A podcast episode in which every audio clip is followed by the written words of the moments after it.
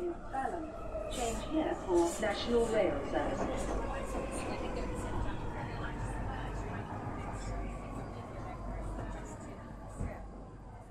Bine ai revenit în stația Londra. Eu sunt Manuel Cheța de la manuelcheța.com și tu asculti podcastul Un român în Londra. Suntem la episodul 246 denumit Două cetățenii britanice. În acest episod vreau să vorbesc despre cele două cetățenii britanice și despre știri curente.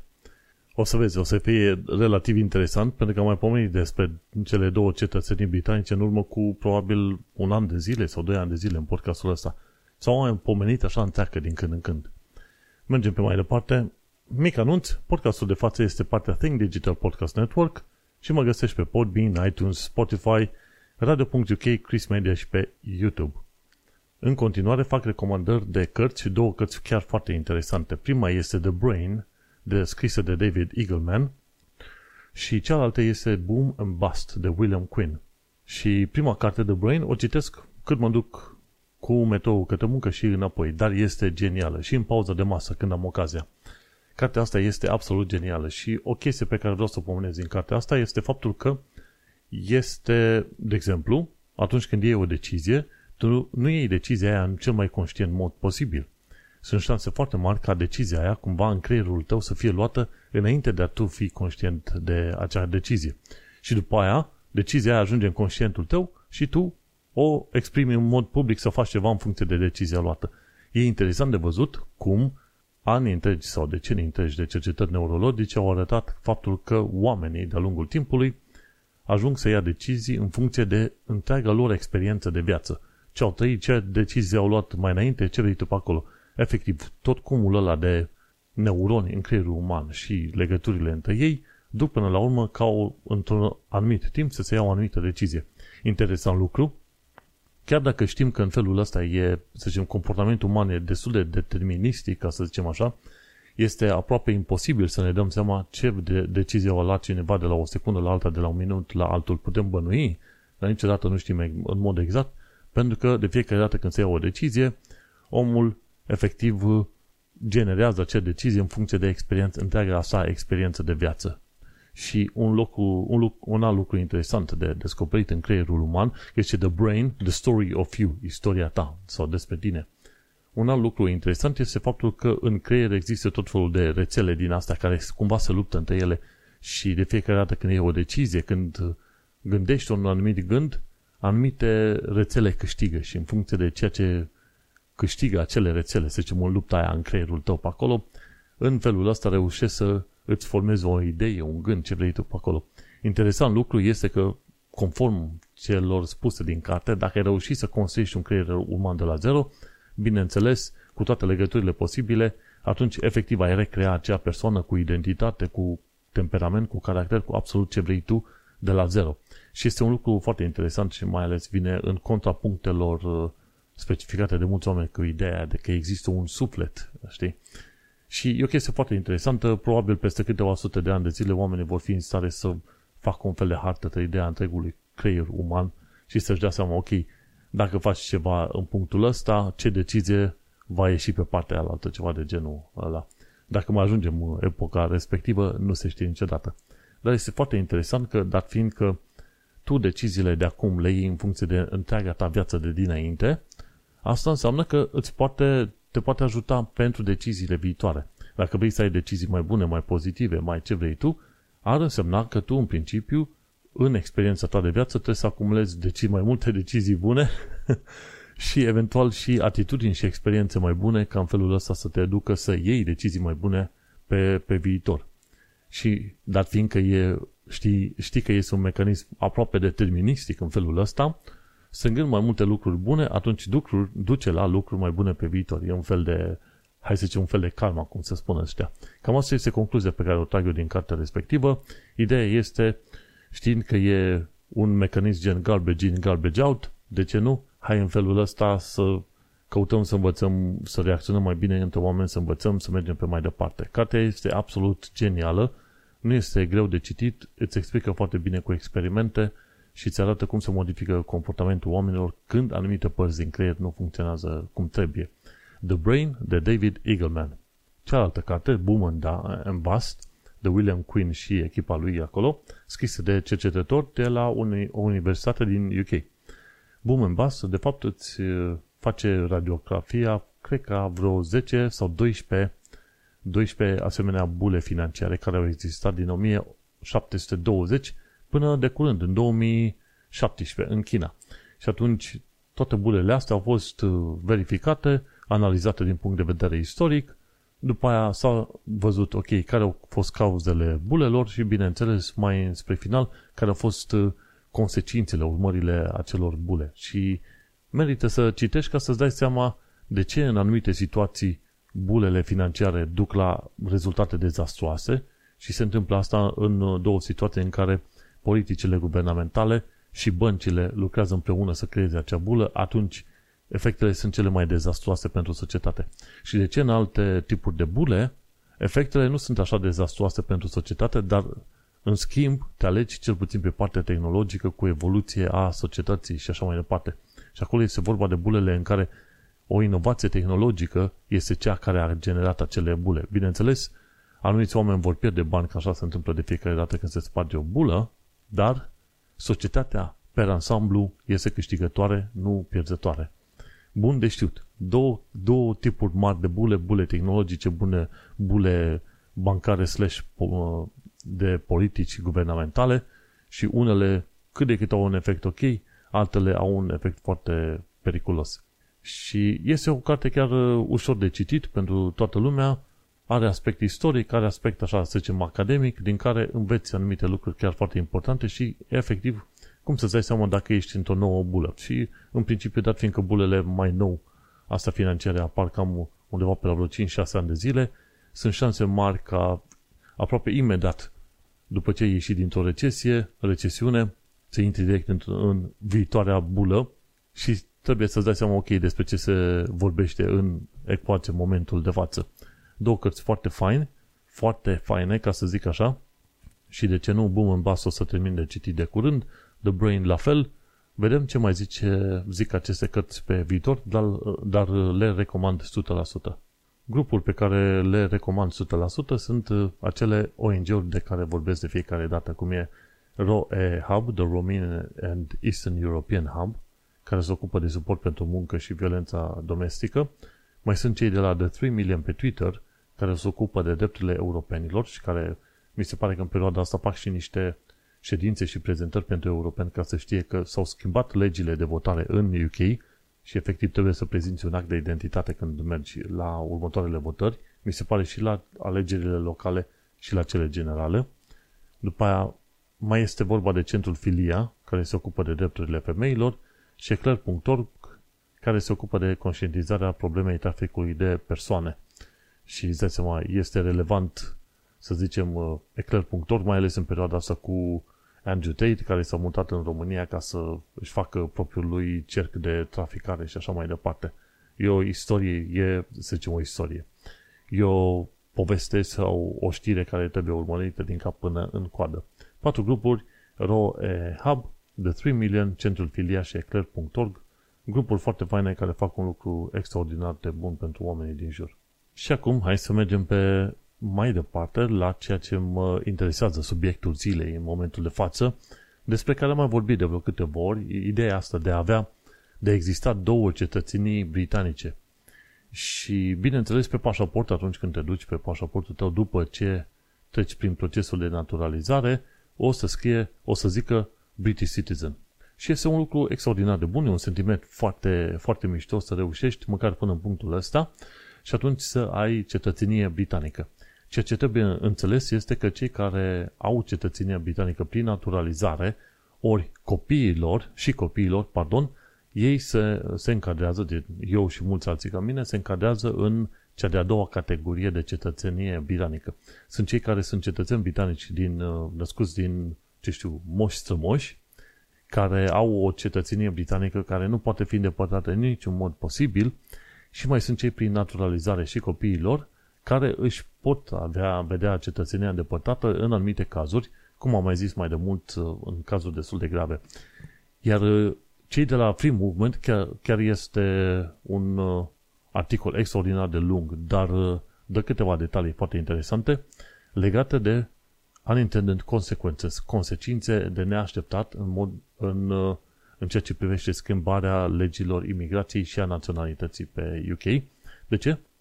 Pentru că în încercarea de a scăpa de persoanele indezirabile, să zicem, străine, dar indezirabile în UK, ce a făcut UK-ul a fost să atace cât se poate de mult procesul ăsta de naturalizare uh, ca cetățean britanic și să-l sublejească într-atât de mult încât îl pregătește terenul pentru ca pe viitor să îndepărteze, să zicem, cetățenia britanică pentru motive probabil chiar puerile sau din greșeală sau ceva, să fie mult mai ușor să îndepărteze cetățenia britanică a oamenilor. Bineînțeles, în cele mai multe situații este vorba de cazuri destul de grave, gen terorism, uh, grup infracțional organizat, chestii de genul ăsta, lucruri care, să zicem, aduc atingere numelui UK uh, și așa mai departe. Pe chestii din astea sunt prezentate tot felul de caze, cazuri gen Abu Hamza, ce mai e David Hicks, Al Jeddah și tot ce vrei tu de genul ăsta. Cazuri destul de grave, în, în special era legat de securitate națională, terorism, crimă organizată și, bineînțeles, nu sunt numai cazurile alea, ci sunt și alte care sunt cumva la limită, în care s-a folosit procesul ăsta de îndepărtare a cetățeniei britanice doar printr-o simplă declarație de la Home Office la un moment dat, înțelegi? Și bineînțeles, ai zice, măi, dar eu nu fac lucruri rele, nu unele altele. Băi, ce se întâmplă dacă tu, de exemplu, ești într-un grup de prieteni în care unul dintre ei face ceva de genul ăsta și cumva Home Office a pus ochii pe tine și pe nedrepte pomenești în lista scurtă a oamenilor care ar urma să fie, să fie vizați de îndepărtare a cetățeniei britanice. Bineînțeles, se va spune întotdeauna că, măi, tu ca om obișnuit care n-ai avut nici măcar o amendă de parcare ce vei tu pe acolo, va trebui să vei, cum se zice, vei fi protejat de ideea asta de a avea cetățenia îndepărtată. Ideea este că, indiferent de motivul pentru care o anumită cetățenie poate fi îndepărtată, e ca un fel de sabie care este deasupra oamenilor care au intrat în procesul ăsta de naturalizare prin, de câștigare, de dobândirea cetățeniei prin naturalizare. De ce? Pentru că de-a lungul timpului s-a observat că Home Office are un apetit din ce în ce mai mare de modificare a legilor și a normelor de aplicare și, bineînțeles, Home Office din când în când are un apetit extraordinar de a îndepărta cetățenia oamenilor când sunt plecați din UK. Uh, au ieșit din UK, bineînțeles, oameni care au făcut rele, nu zicem nu. Au ieșit din UK și pe alea le-a tăiat cetățenia să nu le mai dea voie să vină în UK să facă, să zicem, uh, plângere sau ceva de genul ăsta. Și ce s-a observat undeva între 2006 și 2015, pe an se îndepărtea, uh, se lua cetățenia până pe la vreo 20-25 de oameni, ceva de genul ăsta. Undeva în 2016 s-a luat la 30 de oameni, în 2017 la 150 de oameni imediat și după aia a rămas undeva pe la vreo 75 de oameni până în 2020 și ceva. Ceea ce este destul de interesant și se vede clar că e o modificare de politică. S-a mărit numărul de, să zicem, teroriști sau ce știu, crimă organizată sau ce vrei tu în perioada asta 2000, ce știu, 2016-2020? Probabil că nu, că m-am mutat aici în 2015 și anumite chestiuni s-au raportat sau nu s-au raportat în, în presă. Și atunci, în principiu, n-am văzut o diferență foarte mare, să zicem, în 2020, când au fost îndepărtat 40 de oameni, față de 2017, unde au fost 100, aproape 150 de oameni au avut cetățenia îndepărtată. N-am văzut ceva public, ceva curios, interesant. Probabil vor fi fost cazuri mai vechi, la care Home Office până la urmă a ajuns să reușească să le îndepărteze cetățenia prin uh, naturalizare, ok? Dar este un, un trend foarte interesant, foarte curios și mai ales când citești articolul ăsta de la Free Movement, te, te uiți, băi, eu sunt om corect, îmi plătesc taxele, am grijă să-mi plătesc amenzile, ce vrei tu pe acolo, dar uh, trendul, trendul este în direcția aia, indiferent cine a fost, că a fost la buriștii, că au fost conservatorii, ca să câștige voturi, la un moment dat au setat acel home hostile environment, de exemplu, ok? Dacă ești imigrant ilegal, pleacă acasă, ce vrei tu pe acolo. Și cumva au transformat din imigranți în genere în, uh, într-un fel de paria, să zicem, ok? Deși oamenii obișnuiți nu se comportă cu tine, comportă cu tine așa, home office cumva pare a vedea imigranții de orice natură un fel de paria, înțelegi? Tocmai prin asemenea politici din astea, știi? Și îți dai seama, într-un fel ai crede că vin cineva azilanți pe acolo, în altfel ai crede că până la urmă imigranții, cine știe, care au venit aici pe bună dreptate cu vize, cu ce vrei tu și au câștigat uh, cetățenia, ar fi văzuți. Dar, de fapt, uh, se pare că în ochii home office nu există o diferență între, să zicem, azilanții care vin cu vapoarele pe, pe la zona, pe, prin zona Dover și ceilalți. De ce? Pentru că pentru home office toți ăștia sunt foreign bodies sau chestii străine, înțelegi? Și să zicem, chiar dacă un azilant ia cetățenia prin naturalizare după un timp, sau chiar eu, cum am luat eu după un timp, sunt, uh, există întotdeauna aspectul ăla ca pe viitor Home Office să vrea să mai adauge listă, la lista de motive pentru care se poate îndepărta cetățenia, știi? Cum ar fi la un moment dat să dai un tweet din ăla să zici, uh, nu știu, o glumă proastă, să zici, ok, două încolo de monarhie, că n-am chef de ea sau ce vrei tu pe acolo. Și Home Office să zică, băi, ăsta a avut un discurs prea hateful, prea nu știu cum, hai să-i îndepărtăm cetățenia, știi? Am avut o discuție așa cu o colegă la muncă mai de mult în care zicea, păi da, da, uite, ăia nașpa răi, vrei să, vrem, vrem să scăpăm de ei. E corect, vrei să scapi de ei. Ideea interesantă e că dacă te duci să studiezi cazurile mai aproape, o parte bună dintre ăștia care au avut cetățenia îndepărtată au fost născuți din părinți care au uh, primit cetățenia prin naturalizare, ok? Și atunci aceia au fost cumva născuți cetățeni, direct britanici, ok? Și e vorba de cazuri de terorism, ok? Și atunci, ăia ori au uh, diseminat materiale teroriste, ori vreau să pregătească atacuri teroriste, ori tot fel de chestii din astea. Și atunci li s-a îndepărtat cetățenia și eventual au fost trimiși, ce știu, către Pakistan de obicei. Pakistan, Afganistan, chestii de astea. Pakistan, Afganistan și Irak, dacă e situațiile astea. Și născuți, crescuți aici în UK, școala aici, tot ce vrei tu, bineînțeles, au fost închistați în comunitatea lor acolo, în, în etnia lor pe acolo, ce vrei tu, și după aia au făcut nefăcută, orice, chiar dacă au avut intenție sau ceva, și după aia home office a îndepărtat cetățenia.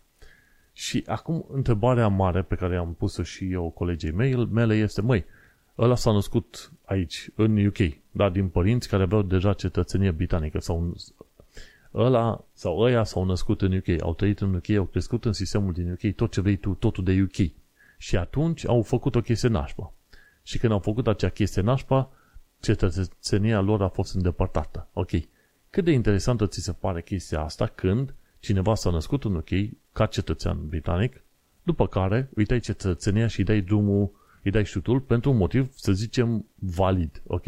Cât de nașpa e chestia asta? Cât de nașpa ar fi ca la un moment dat pentru cetățenii obișnuiți, care sunt din 10 generații în UK, fac să le facă treaba asta. Băi, dacă tot îi, îi dăm pe aia, că oricum sunt cetățeni britanici, hai să le facem și asora care sunt uh, cetățeni britanici din neam moș strămoși. Ok? Cât de ușor ar fi să se întâmple treaba asta, nu? Dacă tot ai pune semnul de egalitate între cele două tipuri de cetățenii. Deși nu există, se vede clar că cetățenia din, să zicem, din moș strămoși este mai puternică din punct de vedere legal față de cetățenia prin naturalizare. Deci asta o admit inclusiv tipii ăștia de la Free Movement.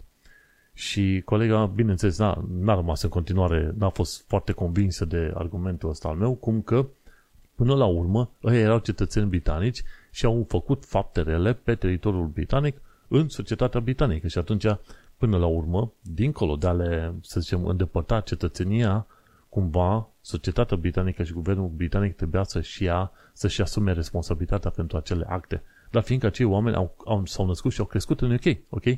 Dar din părinți care au venit din alte țări s-au naturalizat aici, ok? Și atunci când se naște și crește aici, omul respectiv este responsabil în fața societății și cumva societatea este responsabilă față de omul respectiv în locul în care s-a născut și a crescut, ok? Și atunci, efectiv, tot ceea ce am putut vedea este că de-a lungul timpului Home Office ceea ce face este ca să exporte tot felul de situații din astea indezirabile în loc să rezolve și să admite greșeli sistematice, să zicem, din uh, modul de abordare a etniilor, din modul de abordare a integrării, din modul de abordare a școlii și așa mai departe, și mod de prevenire în, uh, de anumite acte, Home Office zice, nu, luăm gunoiul și îl aruncăm în altă parte. Deși generat, crescut chiar aici, local, în UK. Ok? Și asta e un fel de admitere din partea, o recunoaștere din partea Home Office, că ei nu sunt în stare să facă niște, să zicem, soluții, rezoluții, ce vrei tu, rezolvări, reale, sistematice în societatea britanică. Și se pare că nici voința politică nu există. Știi, când vezi chestii de astea. Și tocmai acolo ajungi. Măi, dacă cineva care s-a născut aici britanic, la un moment dat poate fi dat afară din UK pentru motive grave, cum sunt alea, ce ar face Home Office la un moment dat? Să ia pe un cetățean care există din, din moș aici, înțelegi? Să, îl, să arunce cetățenia acelui om, ok? Nu știi sigur, dar cel mai probabil se pare că există clar o distinție extraordinar de mare între cele două tipuri de cetățenii. Și atunci teama cea mare este, trebuie, trebuie să citești articolul ăsta să-l vezi, e lung și foarte cuprinzător, ca să zic așa. Teama cea mare rămâne în continuare, ok, până unde mai merge Home Office cu modificările de reguli, până unde merge Parlamentul Britanic cu tot felul de modificări în care din ce în ce mai mult, ok, se poate să fie îndepărtată cetățenia britanică pentru motive din ce în ce mai puțin grave, ca să zicem așa. Un, la un moment dat era unul dintre motive pentru care zice, atunci aduce atingere securității naționale. Destul de vagă treaba asta, știi? Ce ar fi însemnat treaba aia? Nu știi. Poate spionaj, ok, dar trebuia să specifice uh, spionaj, înțelegi? Și chiar tipii ăștia de la freemovement.org, care au un podcast de imigrație și sunt avocați pe imigrație, chiar tipii ăștia recunosc, este un lucru foarte, foarte periculos. Chiar la final zice, în acest proces, două categorii de cetățenie britanică au fost create.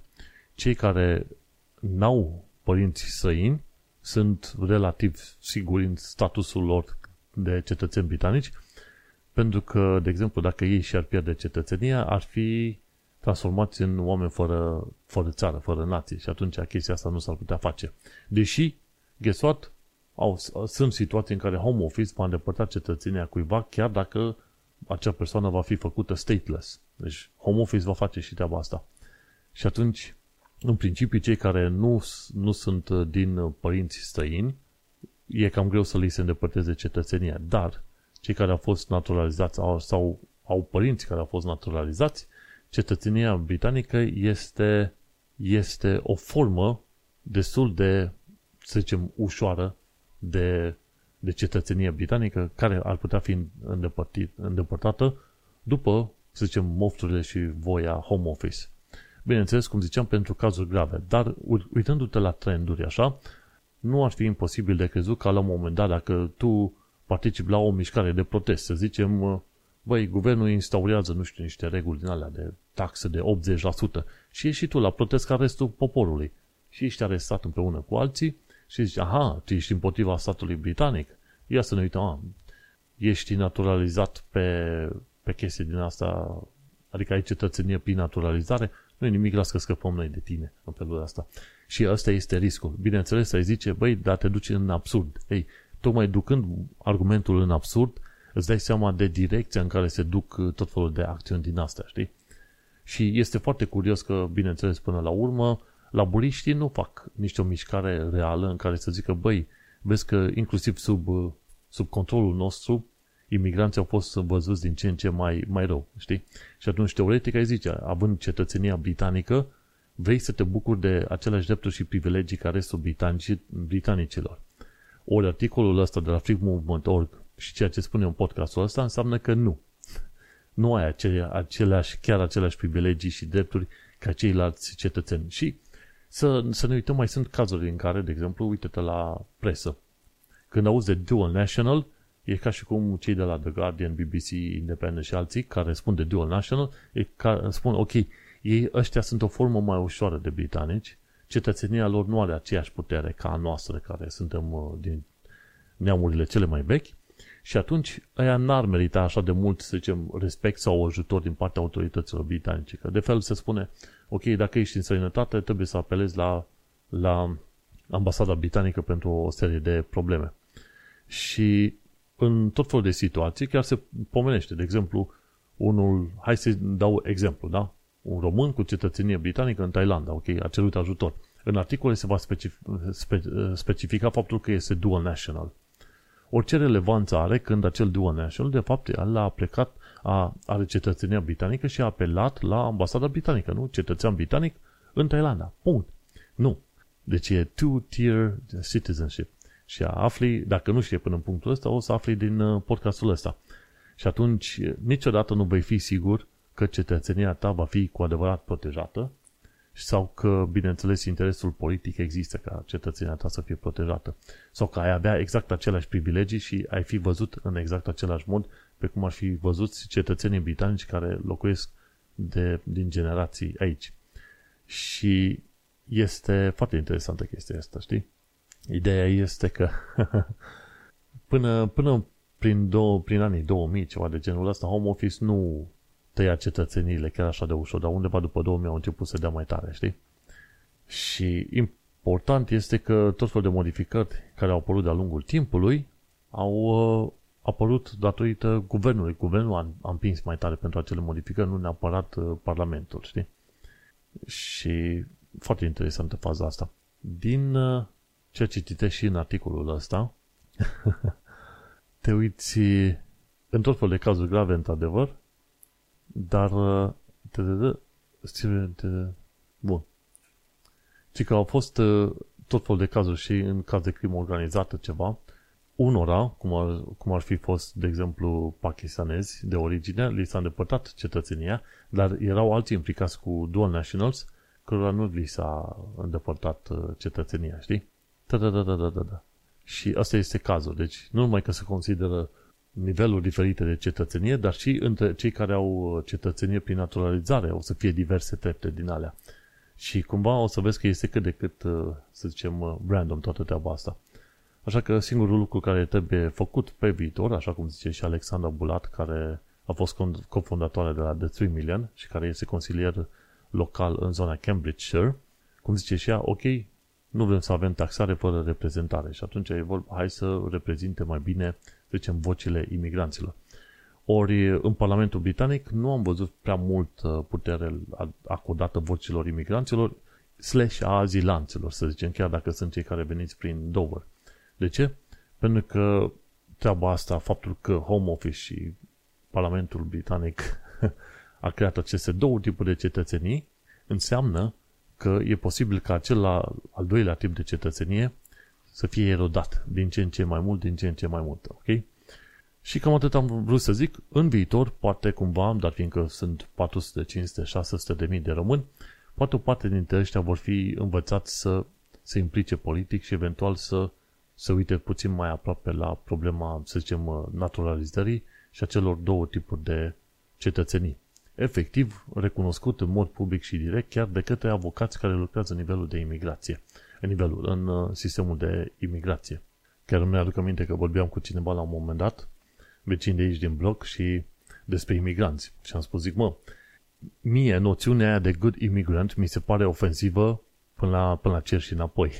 și s-au cam, uh, s-au cam, s-au cam șucărit oamenii. Păi cum așa? Pentru că nouă ne plac good imigranți. Mă, prietene, când încep să separi o anumită, să zicem, subclasă de oameni în alte, în, în aia buni și în aia răi, deja la un moment dat încep să faci un fel de divide din pera. Îi împarți între grupuri bune și rele și vrem să ținem doar alea bune. Și atunci când faci diferențe din astea, fără să te gândești că n-ar trebui să ai valențe de bun și rău într-un anumit grup, da? Că nu poți să spui există italieni buni și există italieni răi. Există italieni, frate, că până la urmă toți sunt oameni pe acolo, toți suntem oameni, înțelegi? și vrem să-i ținem doar pe italienii buni să-i dăm afară pe aia răi, știi, dacă să să te gândești așa. Și ea puțin ca mira zic, nu, nu sunt uh, foarte de acord cu ideea asta, de, cu noțiunile astea de imigrant bun. Ok? Sunt de acord cu noțiunea de om ok, cu care să te poți înțelege, fără să ai acel label de imigrant sau cealaltă de dual national, înțelegi? și uh, era la un moment dat ca o notă de final cineva ca să nu își pierde cetățenia britanică, avea cetățenie egipteană, parcă. A făcut cerere ca să-i se nepăteze cetățenia egipteană, a, a închis-o, a pierdut-o, așa, și mai apoi Home Office, chiar dacă știa că omul ăsta va fi lăsat stateless, cum ar veni, totuși i-a îndepărtat cetățenia britanică. Zice, nu, uite că aveai șansa de a menține cealaltă cetățenie, tu intenționat ai luat-o, pșt, hai, îți și asta la altă. Deci, uh, tot felul de trucuri pe care crede că le face, nu. Home Office Plus, că de-a lungul timpului a demonstrat că este în stare și gata, este dispus să, să facă încălcări de lege, încălcări de normă, de ce vrei tu pe acolo, ca să își promoveze propriile, propria sa agenda. Deci, tot ce e posibil pe chestia asta. Deci, uh, într-un fel, cu home office nu prea câștigi, ca să zicem așa, în principiu. Bun, după ce te-am deprimat cu știrea asta, suntem aici la finalul primei jumătăți din uh, noul episod de podcast, dar cred că am creat o imagine mai bună din punct de vedere juridic, așa, care este situația ta ca imigrant aici și mai ales ca, și ca cetățean. Ca cetățean o să-ți fie viața ceva mai bună, dar vei ști că undeva, din punct de vedere legal, ești văzut ceva mai jos decât cetățenii care s-au născut forever and ever aici. Asta ca să știi în principiu pe viitor. Să nu crezi că se umflă păsatul în tine prea tare, da? Bun. Aici terminăm prima parte a podcastului. Ne auzim pe manuelcheța.com, bineînțeles, episodul 246, ca să asculti pe mai departe podcastul. Baftă! Hai să intrăm în a doua parte a podcastului, unde discutăm despre știrile curente. În ultima perioadă sunt foarte multe știri legate de o femeie de undeva din UK care a dispărut efectiv fără urmă și nimeni nu știe cum să dea de ea de săptămâni întregi. Ce am aflat de curând este faptul că, ci că în UK, mai precis England and Wales, ci că 155.000 de persoane anual sunt date dispărite, dispărute. Undeva până 89-97% sunt uh, găsite după maxim uh, câteva săptămâni sau luni de zile. Și din, uh, din ce am descoperit și acolo în știrea celor de la Sky News este că sunt 955 de cazuri care nu sunt găsite sau sunt găsiți morți oameni. E, din punctul meu de vedere, este mult. La o populație de 68 de milioane, poate 1000 de oameni morți după ce au fost declarați despăruți, poate mi se pare mult. Nu știu, din punctul meu de vedere, chiar mi se pare chiar foarte mult. Dar uh, m-a mirat foarte mult și ideea asta, 155.000 de persoane date dispărute anual în, în UK. Știi? Și o bună parte dintre ei uh, adulți. Foarte curios. Dar uh, vezi, e bine că ai tot felul de statistici să știi ce ai de făcut, pe unde ai de făcut și așa, pe așa mai departe. Important e că marea majoritate sunt găsiți. Ok, după aia, după un timp, sunt găsiți sau revin, ca să zic așa, știi? Următoarea chestie, am aflat aici de curând despre absurditatea contoarelor preplătite instalate cu forța. Deci dacă se întâmplă că ai rămas în urmă cu datoria la, ce știu, Ion sau ce au EDF pe aici, la curent electric, ce se întâmplă? Cei de la curent electric fac o plângere la instanță, cum că tu ești rău platnic, și cer ca instanța să încuvințeze instalarea forțată a prepayment meters, știi? Și asta se pune în cazul oamenilor care sunt pe contracte, ok? Și la prepayment meter, efectiv ce se întâmplă, ca să vină să ți le instaleze în casă, trebuie să vină cu un fel de executor judecătoresc numit acei numiți bailiffs. Și interesantă chestie, mi se pare că acei bailiffs pot să vină în casă, mi se pare că sparg uși, sparg geamuri, pot să îți deschidă ușa forțat chiar cu un uh, locksmith, știi? Să reușească să treacă de, de cheia de, de la intrare și vin și îți instalează alea fără să te întrebe de sănătate, fără să-ți bată la ușă, fără nimica. Și de-aia au fost foarte multe articole din asta și știri în UK uh, legate de contoare preplătite și oameni care se pomeneau direct cu ăștia în casă care instalau uh, contoare din astea preplătite cu forța, știi? Și au fost foarte multe situații în care s-au dat asemenea, să zicem, ordine unor oameni care nici nu trebuiau să fie puși pe contoare preplătite, gen persoane cu dizabilități. Și atunci îți dai seama, persoane cu dizabilități vin niște hândălei în casă pe neașteptate, îți instalează ăla, știi? Și inclusiv un judecător care până la urmă a ieșit din uh, judecătorie, a zis un sistemul ăsta nu mai vreau să lucru, a recunoscut că înainte se primeau cazurile individuale. Ok, dăm cazul lui A, judecăm cazul lui A și vedem dacă îți dăm voie sau nu. Și când se facea judecata individuală, putea să vadă că era persoană cu vulnerabilități și refuza. Dar acum se primesc cazuri în bulk, în grămadă. Și atunci, de cele mai multe ori, judecătorii le admit, pentru că n-au timp sau chef să le verifice pe toate.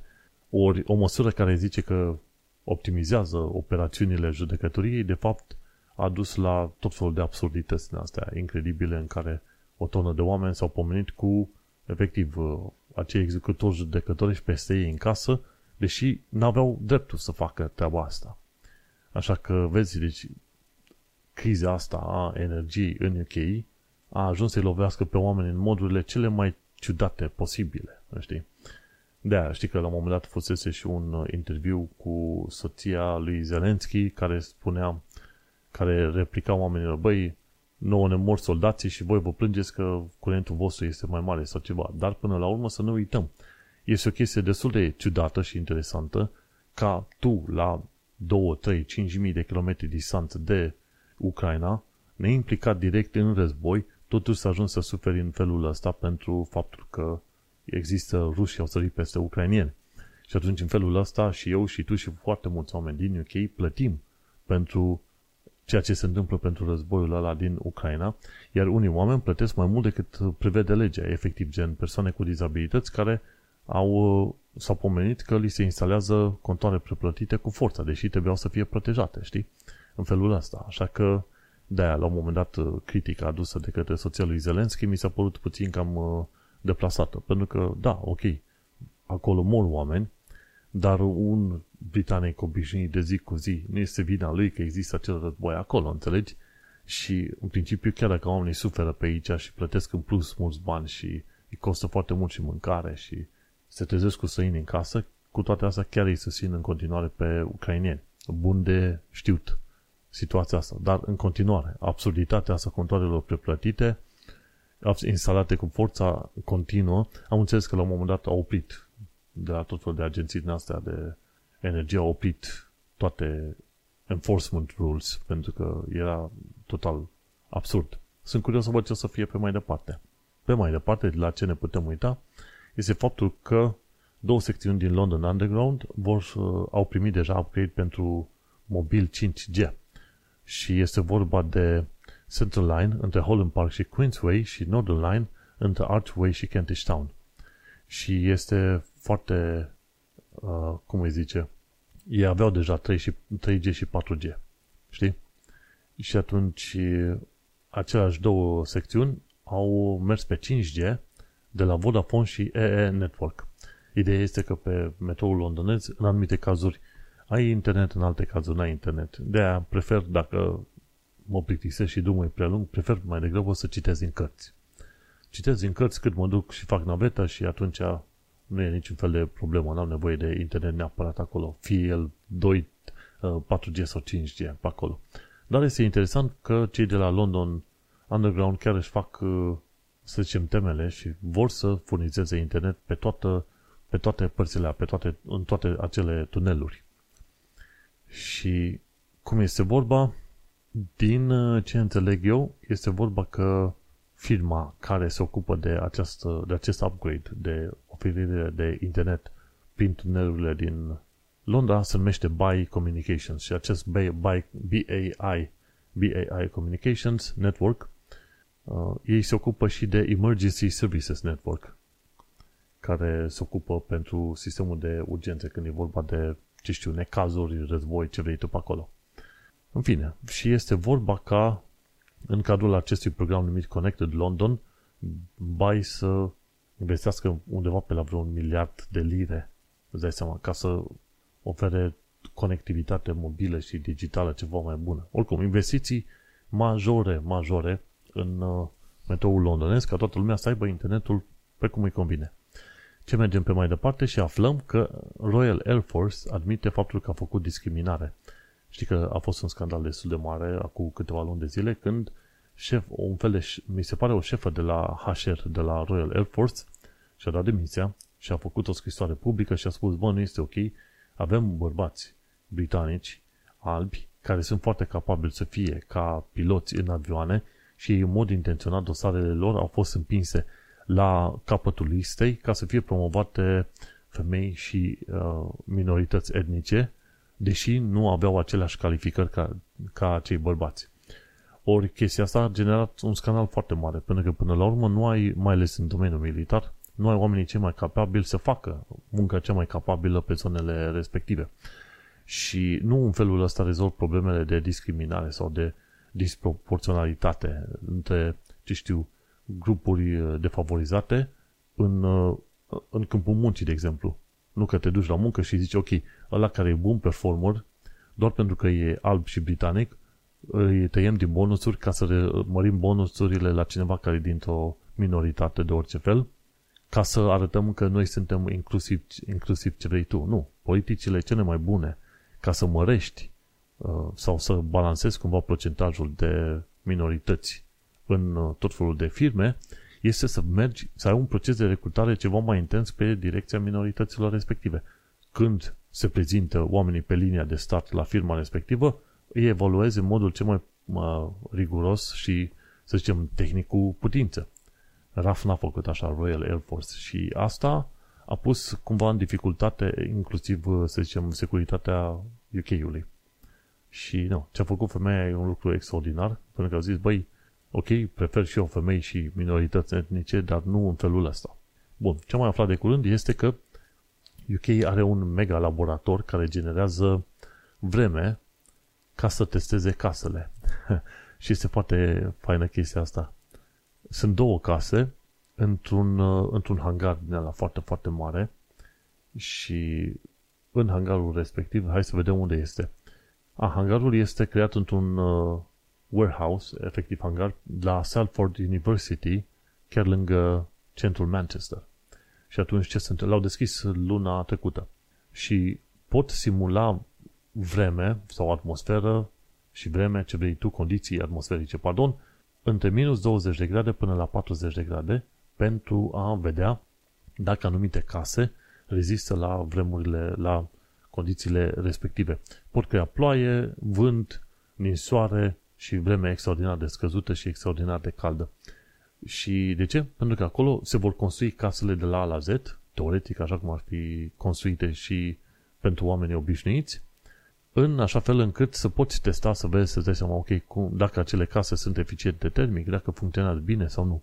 Sunt câteva poze de acolo, când te uita la pozele alea, ai zice, băi, ăștia sunt undeva într-o zonă cu ninsoare. Nu, sunt un hangar. Foarte interesantă faza asta.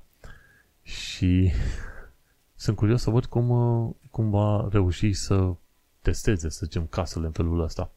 Și că scopul final este să creeze un mediu în care este foarte confortabil și economic din punct de vedere al economiei să creezi niște teste, efectiv, în care să-ți dai seama, știi?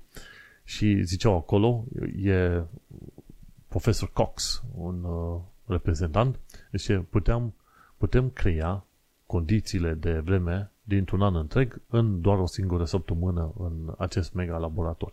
Este foarte fain. și, bineînțeles, asta, ci că au descoperit că într-un raport parlamentar în 2019 s-a descoperit că 17% din uh, emisiile de din uh, clădiri au venit de la casele obișnuite ale oamenilor. Știi, și atunci aceste emisii, ci că sunt similare cu emisiile de, de benzină, petrol și, de fapt, de benzină și de diesel, de motorină. Și atunci, ok, hai să facem case ceva mai eficiente. Cum vom testa că acele case sunt eficiente? Ui, cu un asemenea mega laborator de la universitatea asta, cum îi zice, Salford University din Manchester. Și este un uh, experiment de știință denumit Welcome to Energy House 2.0. Așa se numește. Foarte tare faza asta. Și o ultimă știre, nu, aia a fost ultima știre. Hai să vedem mai departe informații practice. Ca informații practice în perioada asta, e bun de știut, de exemplu, dacă ești gravidă în UK, trebuie să insisti să primești un Maternity Exemption Certificate. Ce înseamnă ăla? Înseamnă că pe perioada, mi se pare, a gravidității și până la 12 luni de zile după ce ai născut, acest Maternity Exemption Certificate ar trebui să îți permită primirea de medicamente fără să trebuiască să plătești către NHS efectiv pentru medicamentele alea. Sunt situații în care doctorii, asistentele și moașele nu îți dau acest Maternity Exemption Certificate, deși ar trebui să dea în mod legal. Ori îl completează prost. Trebuie să te asiguri că îl primești și că este completat cum trebuie. De ce? Pentru că s-ar putea să ai nevoie de tot felul de tratamente, de medicină, medicamente, ce vrei tu, s-ar putea să ajungi să trebuiască în mod normal să plătești 400 de lire, 1000, 2, 3000 de lire pentru tot felul de tratamente. Și este legal să ai acel Maternity Exemption Certificate. Altfel, ajungi să plătești extraordinar de mulți bani pe perioada respectivă. Deci, ta, neapărat să cere acel Maternity Exemption Certificate. Dacă ești gravidă și la 12 luni după ca să fie asigurată sau acoperită, să zicem, de cheltuielile de medicamente. Bun, cum să te plângi de firma de asigurări? Cei de la Wichco UK au uh, un nou articol legat de consumer rights și cum să te plângi de uh, insurance provider. Ei au avut un episod de podcast de curând, cei de la Wichco UK, în care spuneau, măi, este bine să te plângi la insurance provider. Și într-un fel să zicem că trebuie să-ți faci asigurarea pentru mașină. Și ei nu vor să-ți dea o sumă bună. Atunci te duci pe site, pe tot felul de site-uri de comparații de servicii și atunci când te duci pe site-uri de comparații de servicii, o să vezi, băi, că probabil ai putea primi mai bun. Te duci înapoi, suni și le spui, băi, am fost pe site-ul X și am primit uh, uh valoarea nouă, mai mică decât ceea ce mi oferiți voi. Vreau să-mi oferiți valoarea nouă. Și dacă ei îți spun că nu pot să îți ofere nici atunci, atunci trebuie să faci o plângere formală. Și atunci când faci o plângere formală, sunt șanse foarte, foarte mari că tu vei primi valoarea cea nouă și nu va trebui să plătești chiar atât de mulți bani. Și au zis că de cele mai multe ori, dacă sun și ceri o recalculare, deja o vei primi și în alte cazuri, dacă nu se poate cu asta, în mod aproape sigur vei primi recalculare atunci când faci plângere plângere scrisă, știi? Mi se pare prin e-mail, cel mai probabil. Și atât cu sfaturi practice. Iar acum hai să mergem pe mai departe la partea de viața în Londra și în sănătate. Ci că modul de a chema, modul corect de a chema un taxi în Londra. Și dacă vrei să chemi un taxi în momentul în care te plimbi de acolo-acolo și nu ai altă șansă, trebuie să te uiți că la taxi, dacă are lumina galbenă de deasupra deschisă sau dacă în lateral are o lumină albastră pornită, atunci înseamnă că, bineînțeles, poate fi chemat, poate fi uh, oprit, ca să zicem așa, hei, vino și ia Și singurul mod în care pot fi văzut foarte ușor este să întinzi mâna cam la 45 de grade cu palma deschisă și să te uiți direct la taximetrist și faci waving the hand, știi, de, de mână. Și atunci te observă foarte bine. Să nu faci ca la autobuze pe UK, la autobuze ții cumva mâna pe orizontală, cumva să-i zici, ok, oprește autobuz aici la stație. La taximetrist știi că trebuie să faci cam pe la vreo 45 de grade și saluți așa în lateral, cu mâna palma deschisă și zici, hei, vină pe aici. Și trebuie să fii atent că în anumite locuri taximetristul s-ar putea să nu oprească. De exemplu, dacă e o stație de taxi chiar în zonă, ori dacă ești chiar la zona de pie, trecerile de pietoni, s-ar putea să nu oprească pe, pe acolo. De aia trebuie să fii și atent pe unde. Bineînțeles, 8 minute de explicații pe acolo de la Tom de Taxi Driver. Asta mai afli și tu o chestie interesantă legată de Londra. La un moment dat îi merge și eu cu taxiul doar pentru că o să vreau să merg cu taxiul. Atâta, nu că aș avea nevoie în mod real. Bun. O altă chestie interesantă, poți să vezi cum arată Wales în 4K. Cineva a folosit o dronă să filmeze tot felul de locuri din Wales. De exemplu, cel mai degrabă în zona Pembrokeshire și e foarte interesant, pentru că tipul ăsta s-a dus și a filmat foarte fain uh, Walesul, ba s-a dus pe câmpii, ba s-a dus de deasupra dealurilor, ba din pădure ce vrei tu pe acolo, ba pe la mici cascade care există prin zona Wales și este genial, efectiv. O să vrem să vizităm și noi la un moment dat Walesul ăsta, pentru că pare destul de interesant. Deci, Wales în 4K, 5 minute, 3 minute, pardon, este foarte interesant. Și ultima chestie la viața în Londra și în sănătate, în zona King's Cross, este The Model Railway Club, ci că unul dintre cel mai vechi, cele mai vechi cluburi de modeling de, tren, de trenuri din lume. E drept că în filmulețele ăla văd că tot felul de oameni foarte în vârstă care fac acest hobby de model train, uh, training, dar de ce nu? Sunt sigur că există și oameni mai tineri care vor să, să zicem, să creeze trenulețe pe acolo. Așa că e foarte interesant. Se întâlnesc și din când în când.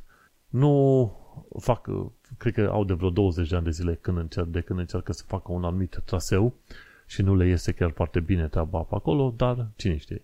Pentru cei care sunt pasionați de trenuri și trenulețe, de ce nu, de Model Railroads, s-ar putea duce pe acolo să vadă despre ce este vorba la The Model Railway Club la, în zona King's Cross. Și cam atât în noul episod de podcast. Sper că ai avut o serie de informații utile, știri interesante și, bineînțeles, tot felul de lucruri care ar fi mai interesante, să zicem, pe UK, gen Wales la plimbare, ori acest uh, Railway Club, ori cum să chem corect un taxi. Eu sunt Manuel Cheța de la manuelcheța.com și tu ai ascultat podcastul Un român în Londra, episodul 246. Noi ne auzim pe data viitoare. Succes! Station is Balham. Change here for National Rail Service.